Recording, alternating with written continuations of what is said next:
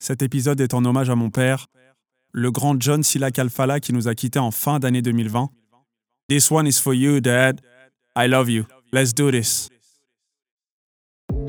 What's going on? Bienvenue à la réussite de l'échec, le show qui t'encourage à échouer afin de changer ta perspective à propos de l'échec pour réaliser tes rêves et tes objectifs.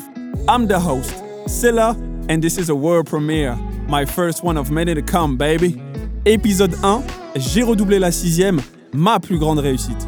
Aujourd'hui, je vais t'en parler, alors qu'à l'époque, je voulais pas du tout parler de ce redoublement. J'en avais clairement honte parce que j'ai très mal vécu cette période de ma vie. C'était assez difficile pour moi parce qu'en fait, c'était mon premier échec.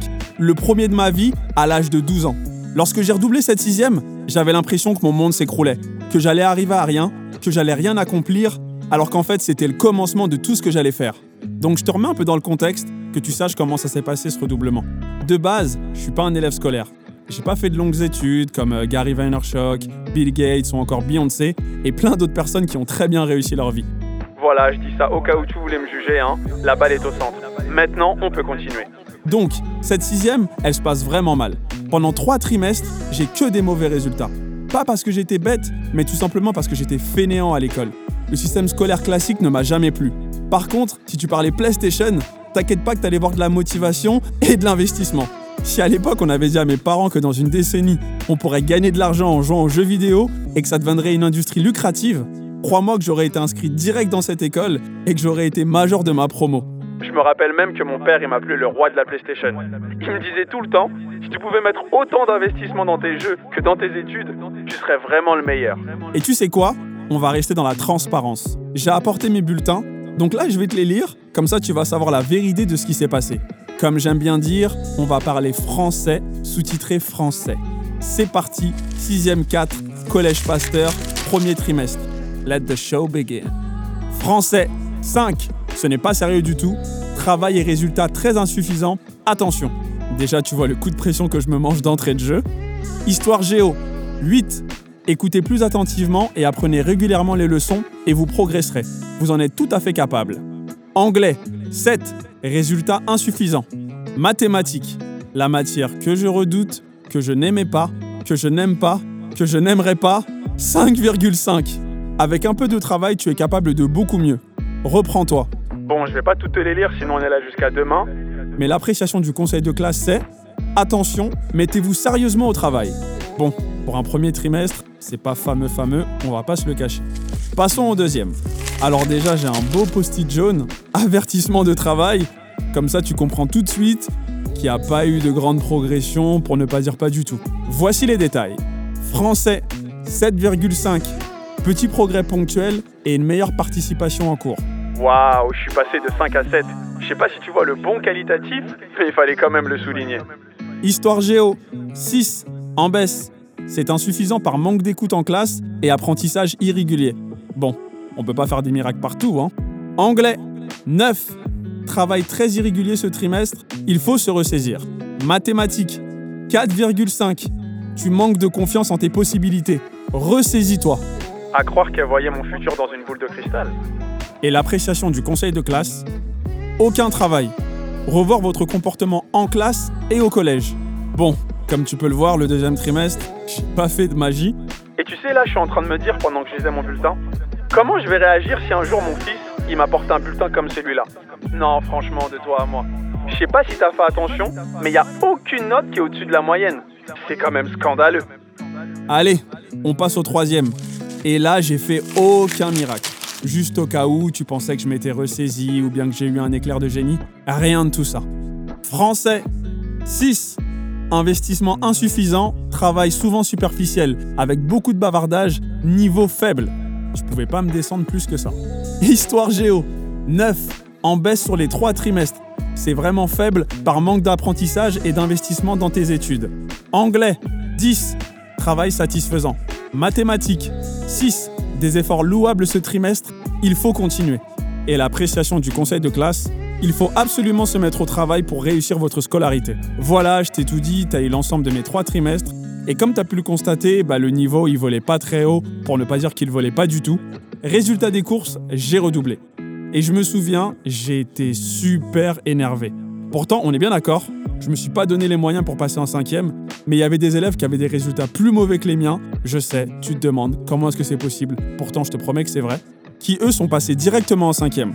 Et moi, le conseil de classe avait jugé que c'était mieux que je fasse une nouvelle sixième, ça pourrait être bénéfique pour moi, que j'aurais une meilleure cinquième par la suite, une meilleure scolarité. Et blablabla. Et comment dire que je suis allé annoncer cette nouvelle à mes parents et que ça n'a pas été reçu avec le même enthousiasme et la même positivité. Donc en gros, ma mère, qu'est-ce qu'elle fait? Elle va voir le conseil de classe pour plaider pour son fils en demandant un appel. Bien évidemment, l'appel est rejeté en vue des résultats médiocres que j'ai fournis, et donc j'ai pris un redoublement ferme. Alors comment te dire que j'ai été puni derrière Et là, roulement de tambour pour la punition? J'ai été envoyé deux mois à Londres. Ouais, je sais, de prime abord, ça a pas l'air d'être une punition, sauf que je te remets dans le contexte. À l'époque, je n'aimais pas l'anglais, j'étais très mauvais en anglais, l'anglais ne m'aimait pas et je ne l'aimais pas non plus, bref, j'y comprenais rien. Il n'y avait rien pour m'enjailler ou me dire que j'allais passer de super vacances. En plus, j'allais chez ma famille, sais, c'est ma famille que je connaissais pas vraiment à l'époque. On se connaissait que par téléphone, on me les passe tous les 4 de l'année pendant 1 minute 30 parce que les unités France Télécom, ça coûte cher.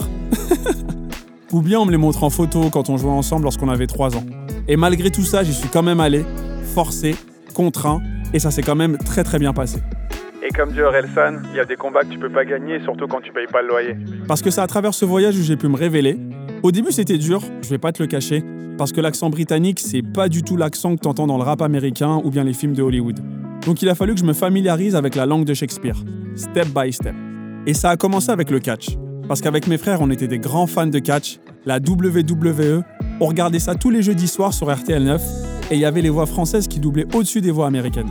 Sauf que j'arrivais à voir que dans la traduction, c'était pas vraiment exact. Je sentais qu'au niveau des émotions et de ce qu'ils voulaient retranscrire, c'était pas vraiment ce que les Américains avaient dit. Sauf que sur la BBC, il n'y a pas de voix française. Là, tout est en anglais. Et quand j'arrive chez mes cousins, eux aussi, c'est des grands fans de catch. Je le savais pas du tout. Donc quand on regarde les matchs ensemble, je redécouvre un tout nouveau spectacle. C'est plus du tout la même chose que je regarde, et je comprends beaucoup mieux les rivalités, les histoires et toutes les mises en scène.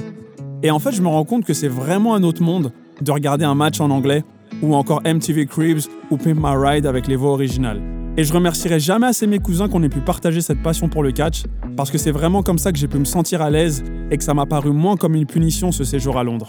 Parce qu'à la maison, on parlait quand même un peu en français, mais dès qu'on sortait dehors, tout était en anglais. On va jouer dehors avec les amis de mes cousins. On va au resto pour commander. On va au cinéma. C'est en anglais, je vais parler à une fille. C'est en anglais, un vrai voyage en immersion.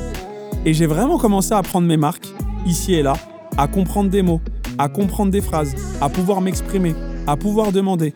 Et grâce à la musique, j'ai même pu ressortir des mots et des expressions que j'avais retenus dans des morceaux. Et je me souviens même que quand j'étais petit, je pouvais chanter des refrains complets de Michael Jackson, ou encore plus tard de 50 Cent dont j'ai saigné les albums.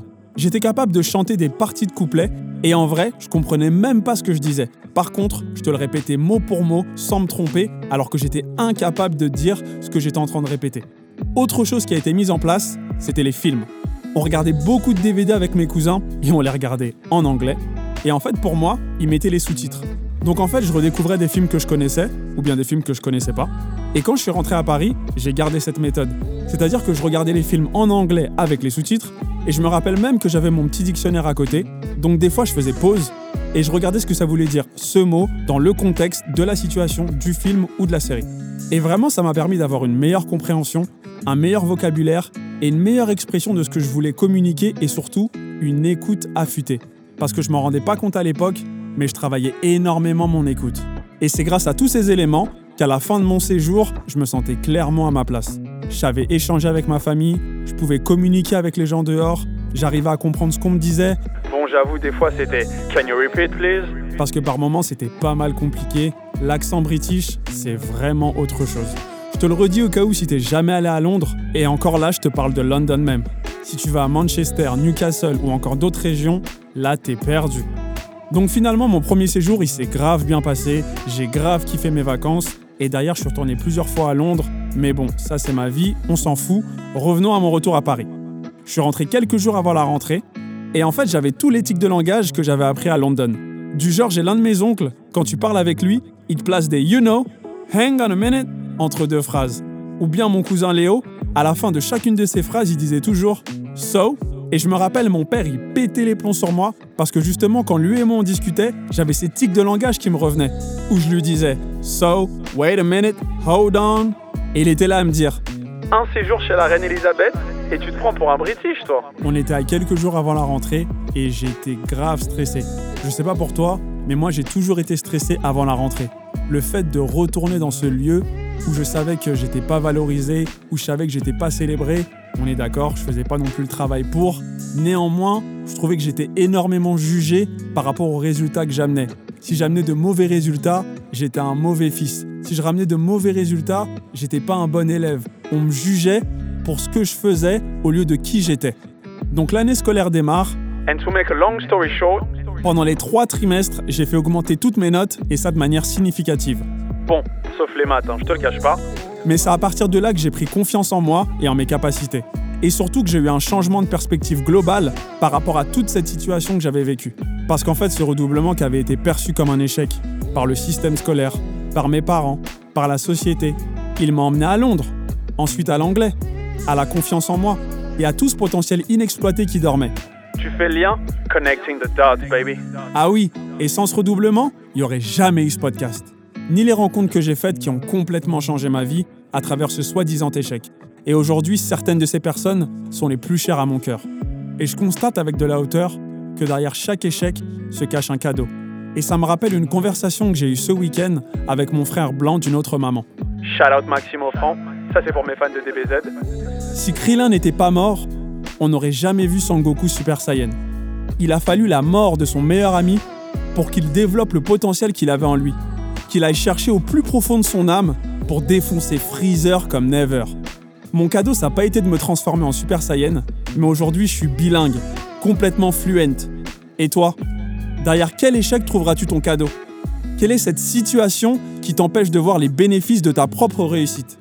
Dans quelle expérience iras-tu chercher l'énergie pour tes nouveaux exploits? Ça sera le mot de la fin, je te laisse méditer. Until next time, faire more, faire better, let's go T'as aimé le show et tu souhaites nous soutenir? Mets un commentaire et ton meilleur 5 étoiles sur Apple Podcast. Thanks for the love and support. I appreciate it.